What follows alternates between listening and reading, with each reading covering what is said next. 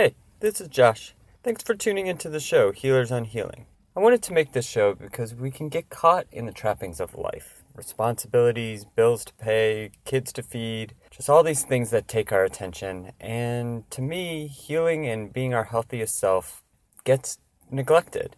I thought it'd be interesting to ask my colleagues and other professionals what the heck this thing, health and healing, is. I hope these conversations inspire you, demystify the process, maybe reinforce what you already know, and give you new ideas on how to be the healthiest you.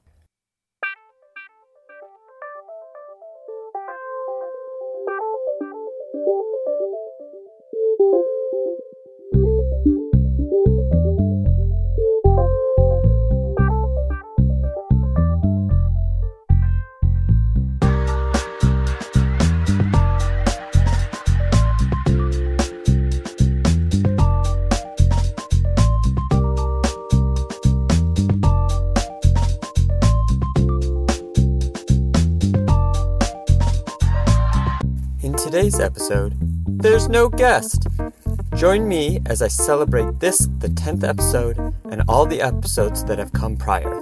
Tune in as I share my thoughts on the experiences and insights of this podcast so far, the healing power of focusing on the positive and celebrating, and where I hope this podcast is heading in the future.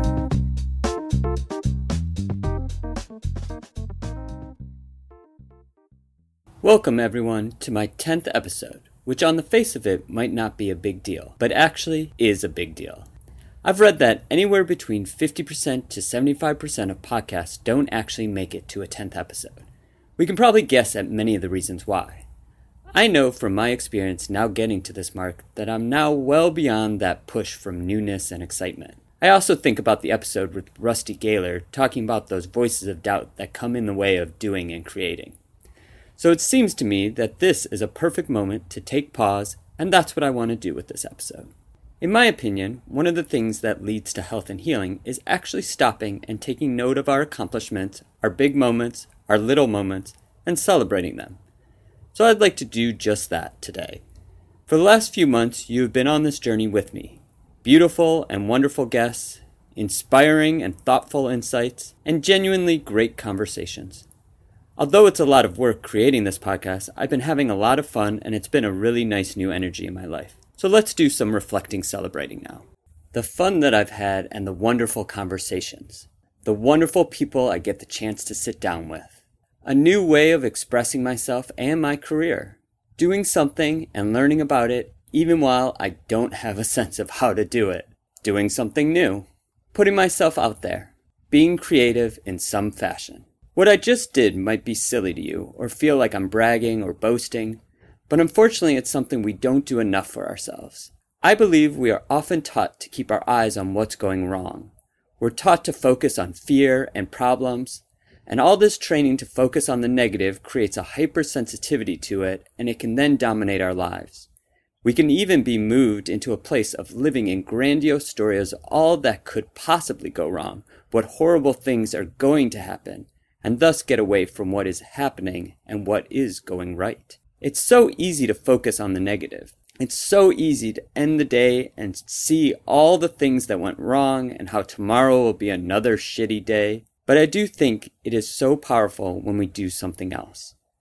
For the last two years, at the end of the day, I sit with my journal and I list all the things that went right that day. How I enjoyed that five minutes walking in the sunshine, how I was pleasantly surprised by a nice conversation with the checkout person at the grocery store, how much I love holding my son's hand as we walk to school together. This exercise often surprises me of just how much goodness and good moments truly do exist in my life. Every day does have something good, and when I train my eyes to see them, it does something different. The stories of my life start to change. Yeah, there might be this bad thing, but there are these good things too. I have both, and often I'm surprised at actually how much is on the good side of the scale.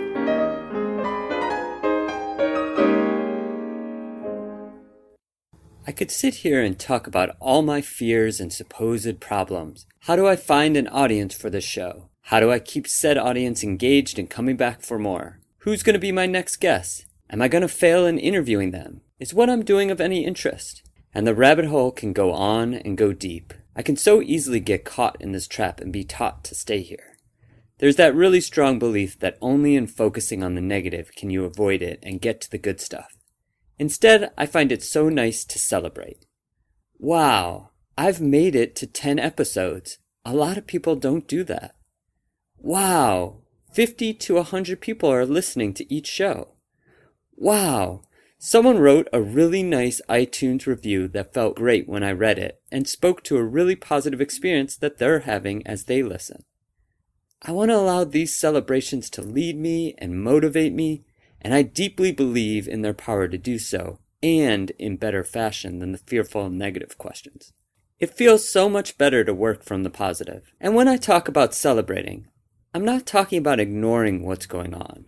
I'm not talking about suppressing feelings of disappointment, fear, anger, confusion, loss, but I am talking about how much energy we put towards those things. There is some right amount of attention to let those quote unquote negative emotions flow through me and not get stuck. And then there is overindulgence. And by not overindulging, it frees me up to use the rest of my time and energy focusing on the good, and it can be so powerful. The good does motivate us. The good does inspire us. The good can support the building of resiliency.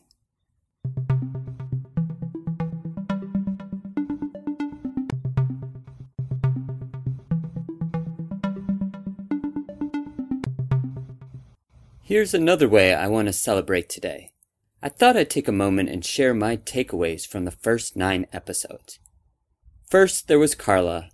I loved her notions about the powers of sitting, giving oneself space for reflection, that imagery of time spent on the porch looking at the stars. Ashley reminded me of how wonderful it is to truly love oneself, all one's emotions and thoughts and experiences, how it's good to have a sense of humor towards oneself. I had a really good time interviewing Andrew. He's a very kind and authentic man, and I loved laughing with him and sharing in his wisdom. I felt very honored and humbled from the episode with Ryan. I was very touched by the sharing of his personal story.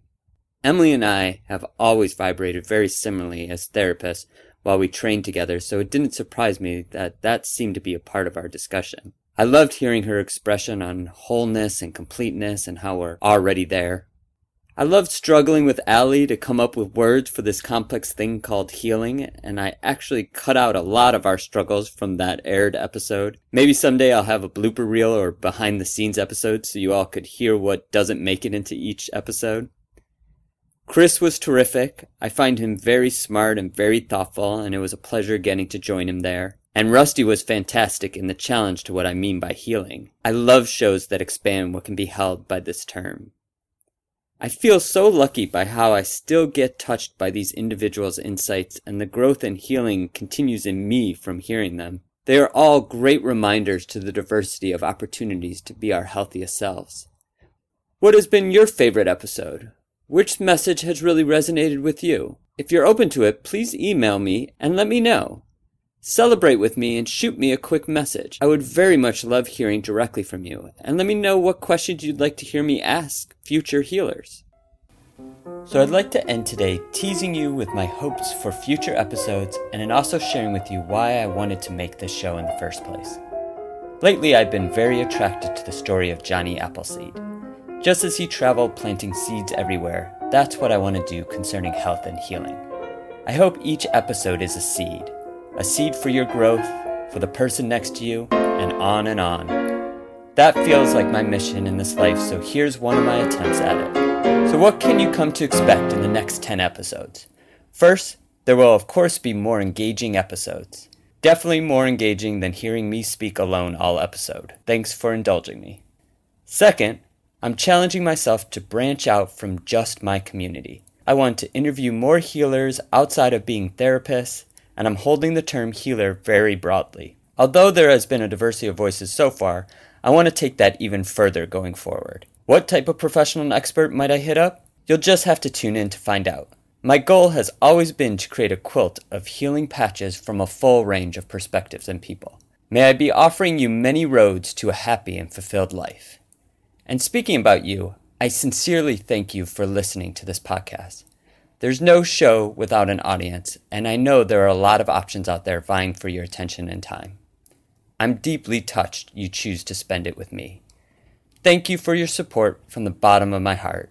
It wouldn't be an episode if I didn't also continue to ask that you tell people about this podcast or leave a review in iTunes. So please, if you can do that, thank you. Be on the lookout for the next episodes. Do please write me a celebratory note at josh at joshsterntherapy.com. Continue being your best you, and we'll all travel on this healing and healthy road together. Okay, Justin Reed, take us out.